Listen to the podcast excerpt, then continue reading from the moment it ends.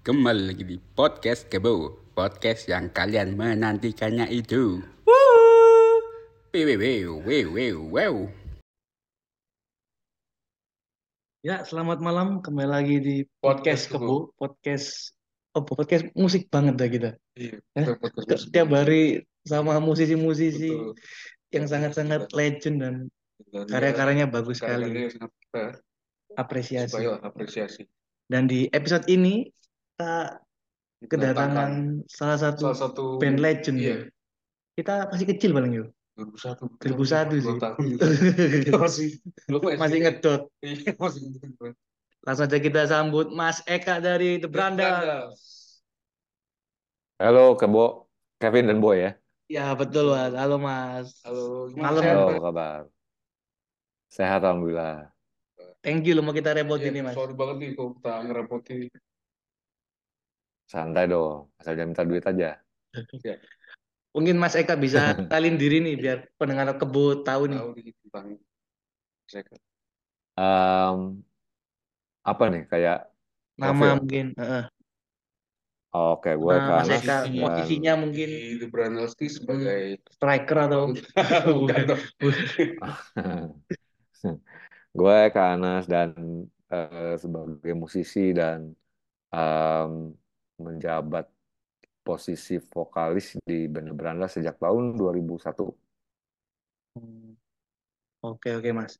Oke Mas, kita tarik mundur ke belakang nih ke pertanyaan pertama nih. Kalau boleh tahu nih, Ya. awal mula terbentuknya The Brandal tuh mulai kapan sih? Kalau boleh tahu? Em, tahun lu pernah nggak research dulu ya? Mungkin biar lebih tahun jelas dari tahun dari- 2000 tahun 2001 udah bergabung. Hmm. Sebenarnya Branas itu eh, dari ya tahun 2001-nya sih. Sorry, mungkin lebih tepatnya gue di 2002-nya ya. Eh, kalau Oh. Branas dari tahun dari tahun 2001 memang. Eh, mereka tadinya formasi em, awal itu vokalisnya bukan gue, tapi Hmm. eh, berganti dari vokalis lama ke gue tuh tahun 2022. Eh sorry 2002. Jadi 2002 gue udah mulai uh, ngisi posisi vokalis. Setelah itu, apakah ada kayak itu sih Mas, adaptasi mungkin adaptasi pergantian dari vokalis lama ke, vokalis ke Mas Eka gitu. Benar- atau menyesuaikannya mungkin sama personil atau mungkin musik-musik dari Brandel sendiri gitu apa langsung cocok gitu Penyesuaian. iya Hmm. ini masalah penyesuaiannya tuh Um, penyesuaian sih ya jelas ada ya itu kan Hmm. maksudnya mereka dari dari vokalis yang lama which is karakternya berbeda lalu berganti ke gua gitu. Um, basically sebenarnya uh, penyesuaiannya penyesuaiannya nggak drastis-drastis banget sih karena sebenarnya Hmm.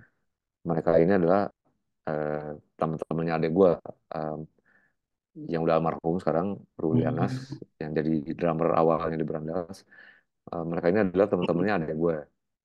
Hmm. Em, lalu mereka sering datang ke rumah sering eh, nongkrong terus ngegitaran bikin demo. Tapi guanya nggak terlibat langsung. Gue cuma kayak em, karena gue kan lebih senior ya bisa dibilang dari mereka. Hmm. gue sekitar 2-3 tahun lebih tua dari mereka. Terus um, gue juga udah lebih duluan berkecimpung di, di di di dunia musik walaupun di lingkup independen gitu ya. Jadi um, bersinggungannya cuma sama nongkrong aja di rumah gitu. Kebetulan dulu rumah gue juga tempat kayak base camp nongkrongnya gitulah. Hmm. tapi setelah gue dengerin demo um, yang mereka bikin itu baru gue baru kaget gitu. Wih keren juga nih ternyata gitu. Dan Hmm. akhirnya gue coba melamar untuk jadi vokalisnya mereka dan mereka setuju dan mengganti dari vokalis yang lama ke gue akhirnya Hmm. kayak begitu kira-kira Hmm. Berarti sekarang The Brandel komposisinya ada berapa orang nih Mas? Oke. Bertiga ya? Eh, sekarang lagi bertiga tapi Hmm. dari kemarin-kemarin sih selalu terjadi pergantian personil Eh, kita Hmm. biasanya berlima ya Oh, siapa aja tuh Mas? Vok- Kalau apa boleh tahu. Formasi klasik lah Eh, ini yang mana nih yang lo, lo mau tanya Yang formasinya berlima dulu. berlima. Berlima dulu nih. Iya, yang mananya nih? Yang formasi awal atau yang Formasi awal. Formasi eh, awal tengah? sampai itu. Sampai sekarang Formasi awal itu ada eh, udah ganti berapa kali? Hmm. Kalau Berkali-kali. yang awal itu ada iya, ada Eka, ada gua, ada gua Rulianas, Hmm. ada Bayu pada gitar, ada Tony pada gitar, ada Dodi pada bass. Dan sekarang paling terakhir kita lagi tiga, eh, tinggal lagi bertiga, ada gue, Pak M Mulyadi pada gitar dan Radit Syaharzam pada bass. Oh, jadi Gitu. Mas Eka vokal, sama gitaris sama basis masing-masing satu Mas ya. Iya, lagi bertiga dulu sekarang. Nah Mas Eka, kalau boleh tahu nih, artinya The Brandel itu apa sih Iya. Mas? Awal kenapa akhirnya mencetuskan dari The Brandos tuh Waktu mungkin Mas Eka apa masuk. tuh maksudnya? Eh, waktu itu cuma pengen kayak nama yang sih. Merepresentasikan. merepresentasikan, merepresentasikan spirit dan karakter dari si band eh, dalam bahasa Indonesia. Hmm. Kayak gitu sih. jadi Em, jadi Hmm. ya kita saya nyari yang benar-benar ya cerminan dari dari karakter si band Hmm. kayak gitu dan plus waktu itu kita lagi sering nonton film-film tahun 70-an gitu kan eh, anak-anak muda tahun 70-an tuh film-filmnya kan kayak ada film Indonesia em, Oh, apa Oh. namanya Apa itu? Susana Mas. ada top ada topan anak jalanan Oh iya. ya kayak gitu-gitu loh jadi kan di, di, di situ kan anak muda tahun 70-an tuh di dilihatin tuh kayak bandel Oh, berandalan membangkang trail gitu. di jalanan gitu iya barengan sama temen-temennya terus bikin onar kayak gitu gitulah jadi kita ke, ke, ke terinspirasi dari waktu itu juga di salah satu filmnya tuh eh, Roy Martin ya kalau nggak salah Ali Topan Anak Jalanan Oh. dia di dimarahin gitu sama em, bapaknya. Dasar berandalan kau dia bilang gitu. Jadi dari Eh, dari berarti situ terinspirasinya. se- dari nama sebelumnya yaitu The Motive ya iya awalnya dari The Motive waktu mereka masih sama vokalis yang lama tapi ya oh, namanya Edo Oh, oh masih iya. iya Edo Walat Nah, kalau The Brandel sendiri nih Mas, lebih ke Mm-mm. arah genre apa sih Mas kalau dibilangnya itu? The Brandels. blues atau mungkin rock and roll lu pada research dulu nggak sih Research kalau dulu. interview oh Ya iya kita tanyakan pada lagi sih baca lebih dulu jelas. Oh, oke. Brandas ya eh, eh, band rock lah band rock and roll. Kita tuh per, perca- perpan- percampuran antara eh, punk rock dan blues. Hmm. kalau mau dicari esensinya ya. Gitu. Pengaruh bang blues ya. terus dari eh, grup Brandel sendiri punya kayak sosok inspirasi gitu atau siapa sosok yang mungkin inspirasi Yang mungkin eh, mempengaruhi musik-musik. influence dari musik musik The Brandel pokoknya kita ya kalau cari akarnya punk rock dan blues ya itu eh, yang jadi inspirasi kita mulai dari Sex Pistols, The Clash, lalu ada The Cramps, um, Rolling Stones, Jimi Hendrix, um, Chuck Berry, siapa lagi ya? Uh, Willie Dixon, Howling Wolf, uh, David Bowie, um, ya itu nama-nama itulah. Hmm. Oh lokal Mas mungkin. Yang lokal. Lokal udah jelas Gus Plus, Hmm, Gus Plus. Uh, Benyamin S, Iwan Fals, Slang, God Bless, standar-standar aja kok, sama-sama kayak generasi apa, semua generasi musisi di Indonesia pasti uh, mendewakan nama-nama itu tadi ya. ya. Legend sih memang. Hmm. Terus untuk eh, The Motive sendiri tuh pertama kali ngeluarin lagu itu lagu apa tuh? Kayak single yang benar-benar pertama kali banget nih dikeluarin. Si The Motive. Iya, semotif sama iya. The Motive. Emotif itu dulu seingat gue mereka pertama ngerilis lagu yang berjudul Buron kalau nggak salah. Buron. Judulnya Ngeri. Buron. Eh, tapi eh, sayang nggak nggak nggak dimasukin ke dalam Oh. ke da- eh, nggak nggak kita ambil untuk jadi materinya The Brandas gitu. Jadi Hmm. kita memulai The Brandas dengan lagu-lagu baru semua.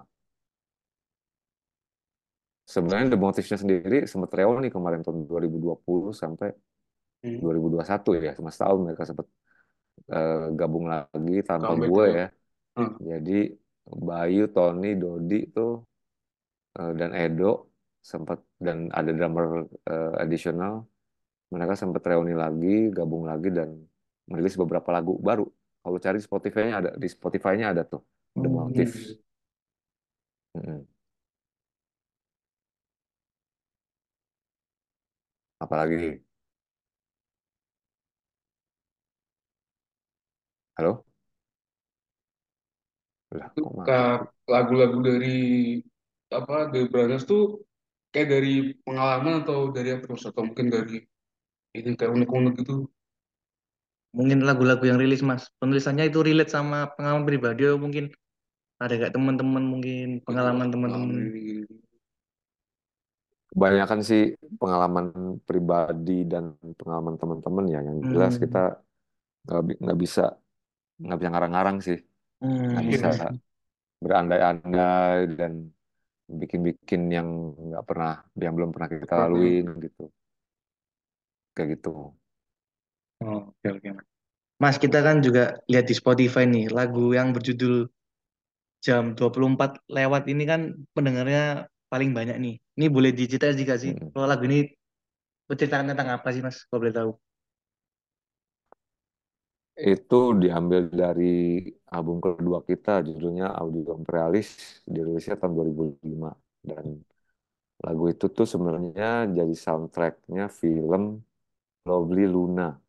Hmm. Um, dulu jadi sempat pernah dirilis tuh tahun 2005 uh, film itu di bioskop dan kita jadi sempat tampil jadi cameo dan um, lagunya dipakai jadi soundtrack film itu. Um, lagunya sendiri tuh 24 lewat sebenarnya pengalaman pribadi gue waktu Oh, uh, sempat oh, oh bukan kayak pesanan mungkin, eh, pesanan dari film Kurt Brandals gitu. oh enggak bukan oh bukan. bukan gue sempat um, naksir cewek jadi ngegebet Ah. cewek Oh, itu uh, dan um, waktu itu selalu telepon-teleponan sama dia uh, jam mulai teleponnya itu setelah jam 12 lewat karena waktu itu gue sempat hmm. punya nom- nomor dari provider yang kalau misalnya lo lewat dari jam 12 malam tuh teleponnya sampai jam 5 subuh itu gratis 0 Gratis rupiah Oh, lama banget itu tahun, pulsa tahun jadi berapa ya? Masih kan kecil kita 2005 Mas. gue udah bilang Masih TK nol kecil. kita, masih pakai flexi. Kita masih pakai flexi dia. iya itulah tahun 2005 tuh gitu Hmm. Jadi memang menceritakan gitu. ten- tentang Pengalaman Mas Eka pribadi nih berarti. iya. Kan gue udah bilang gue gak bisa ngarang-ngarang gue kalau nulis lagu ya cerita apa pengalaman sendiri gitu. Nah lagu 24 lewat ini pembuatannya cukup Memakan waktu. yang lama tuh nggak sih Mas? Atau cukup rumit mungkin dalam pembuatannya.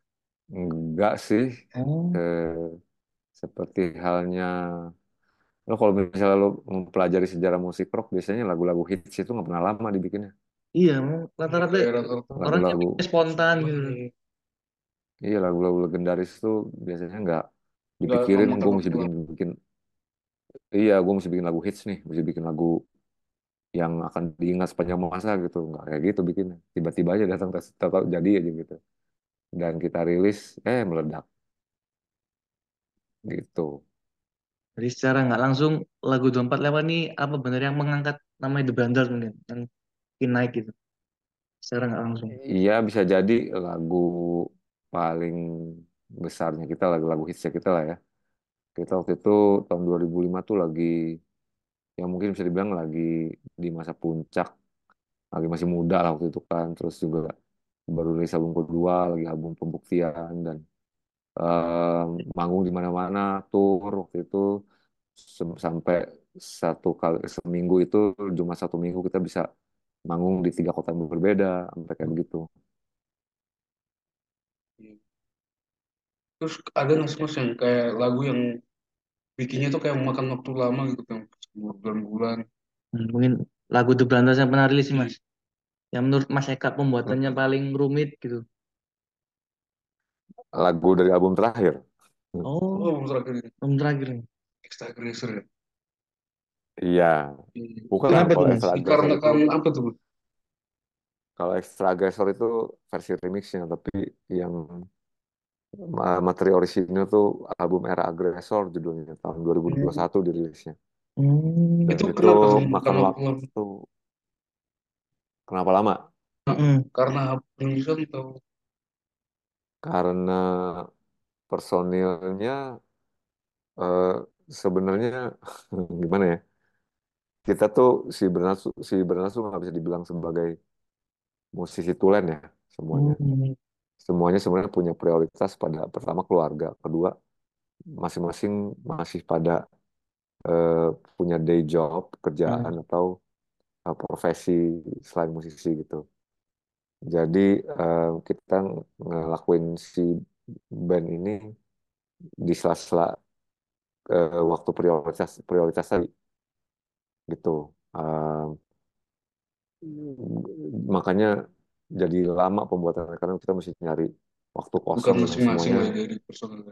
iya yang sama-sama lagi kosong waktunya gitu cari waktunya. Jadi makanya pembuatannya bisa molor sampai lima tahun. Jadi kita udah mulai bikin materinya itu dari tahun 2016-17 kalau nggak salah cuma untuk ngumpulin 10 lagu itu Hmm. sampai segitu lama Karena cari waktunya itu mas ya.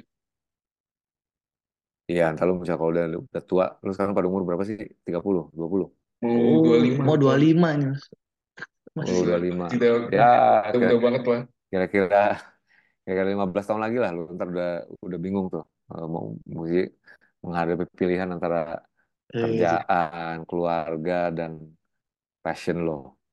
Kayak Kevin sekarang Kayak udah bingung gitu. kayaknya. Udah bingung nih Bingung mau pegangan kasur nih bingung. Kata anak muda quarter life crisis. Umur 25. bingung mau, mau punya istri satu apa dua gitu ya. Waduh, Waduh, waduh, waduh, habis kan. Jangan ketahuan yang pertama. waduh. Oh, Berarti yang ekstra yang dari yang tahun kemarin memang full remix berarti mas ya? Gimana gimana? Yang album ekstra agresor yang baru rilis kemarin itu memang full remix berarti? Itu remix ya. Hmm. Ah, jadi kita lagu-lagu yang ada di album Era Agresor itu kita kasih ke teman-teman DJ dan uh, produser musik untuk dibikin versi apa ya versi elektroniknya mungkin ya.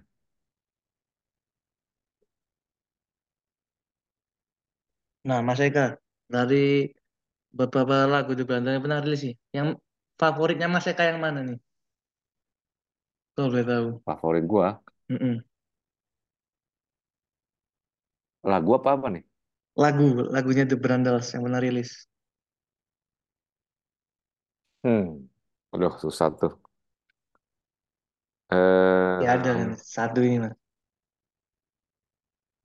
apa ya? Waduh susah tuh. Tapi kalau gua tuh suka em, ngebawain mungkin lagu dari album baru ya. Ada judulnya Suara Rumah Rakyat Oh. di album Para Agresor. Itu lagu terakhir di album dan itu cukup spesial buat gua karena karena eh, itu lagu paling politikalnya The Brandas menurut gua. Sebelum sebenarnya album Era Agresor itu album politiknya kita tuh. Kita hmm, kayak eh, marah-marah di album itu. di umur 8 tuh. Em, iya karena itu album di atau sebe- sebetulnya gue sih, gue udah Hmm, mulai memikirkan konsep album itu sejak waktu pemilu tahun 2015 ya, kalau nggak salah. 14. Eh, kok 2015? Iya betul 2015 ya. Oh, Oh pemilu apa 2015 itu? sorry sorry. 14 14. hmm. presiden pemilu tahun apa? Pilpres 2014 apa? Pilpres. pemilu presiden ya ya Oh iya. dulu kan Jokowi Prabowo ya Ya. Iya. tahun dan bulan itu depan nih anaknya nih gua Mas. iya betul Itu makanya hancur banget sih negara kita tuh Kacau sekarang makin makanya makanya lahirlah album itu karena iya karena kita ngelaluin sampai dua pemilu selama proses pembuatan album ya 2014 dan 2019 Hmm. Uh, um, dan waktu itu calonnya capresnya sama kan waktu itu ya Iya, di dua 2019 juga era sama. itu Dua orang gitu. Ah, ah, dan gue kecewa banget sama institusi negara Indonesia dan juga kecewa sama rakyatnya sendiri sama kitanya sendiri karena segitu gampangnya tuh dibelah-belah gitu sampai dibikin musuhan lah Sampai sampai ada kebubuan tuh em, istilahnya. iya cat apa kak kadrun Cebong apa? kadal apa Iya, Kadal cebong. eh apa cebong cebong kampret, kampret Cebong bla bla kampret. iya Sekarang udah untungnya udah kadal nggak ada tuh gurun lah istilah ini gitu. itulah Iya. gitu jadi Iya, Sekarang ada sih Mas, istilah Samsul. eh, kadrun, paham lah Kadrun. kadrun. Iya. Di situ emang itulah pemecah rakyat lah ya. kadrun ya itu. jadi betul ya itu sih makanya kekecewaan-kekecewaan kita tuh akhirnya tumpah di album itu Hmm. Berarti lagu ini bisa ini juga pas berarti buat bulan Kayaknya depan di era ya. sekarang juga cocok nih. Kan ntar lagi Iya, lagi. iya, kayaknya kita juga kayak sebenarnya kayak kecepatan deh terlalu terlalu cepat untuk merilis album itu Hmm. karena sebenarnya Hmm. um, relevansinya mestinya di ini ya Di tahun ini. um, di tahun ini ya. Kamu, tapi kan waktu itu kan ke, ke anu lima tahun kan. Perilisannya sendiri kan tertunda lima tahun ya. Apa tuh? Yang era agresif tadi kan tertunda lima tahun kan kemarin. Eh, iya, Nah, sampai itu lima tahun ketundanya itu. Bukan ketunda ya, lebih ke proses pembuatannya itu. prosesnya yang itu makan. Terus dari The Brandless nih, Ya Mas, next terakhir nih terakhir dari kita. next bakal bikin project apa nih? Single lagi Mungkin atau single atau ada ada album album baru baru mungkin. lagi? Um, kita sih sekarang lagi bikin materi baru aja. Hmm. Um, yang jelas kalau lagi ikutin follow Instagram The Brandas, kita Hmm. lagi bikin film dokumenter. Lagi bukan bikin, kita lagi ngerilis film dokumenter tentang eh, pembuatan album Era Agresor itu, Oh, oke oke Mas. gitu. Ditayangin di YouTube? Um, jadi di YouTube ya, di Oh YouTube di The YouTube. Brandas. Channelnya apa nih Mas? Biar teman-teman Kita bak apa? Nama channelnya apa nih Mas? Biar pendengar Kebo juga tahu mungkin bisa subscribe. Oh, The Brandas aja lo cari di The. Brandas. Oke. Tuh Iya, bisa subscribe The B R A Brandless. N D A L S. Yes. di YouTube nanti lo akan lihat di situ kita ngebagi film dokumenternya dalam empat episode Hmm. dan baru ngerilis dua episode. Jadi selama, selama dua minggu ke depan lagi kita rilisnya seminggu sekali satu episode terus yang kedua, ketiga, keempat kayak gitu. Jadi baru dua episode sekarang dan akan ada dua episode lagi yang akan dirilis. Kalau single Mas, mungkin Ada yang keluarin single baru. Single ya itu tadi lagi di lagi kita lagi workshop lagi sekarang workshop bikin lagu. kalau manggung Mas, off air off air Mungkin mungkin. rilisnya eh, manggung itu nanti di bulan Februari ya. Oh, Eh, di kalau nggak acara salah apa nih di Mas? Pilpres lagi. eh, ada acara kampus. Acara Pilpres. Belum terus. Gila. Mendingan, mendingan bunuh diri gue daripada manggung di acara partai. kan momentum. Momentum Momentum kayak gitu aja. dinyanyiin kan album Iya, Era bukan Agresor nggak di full. acara.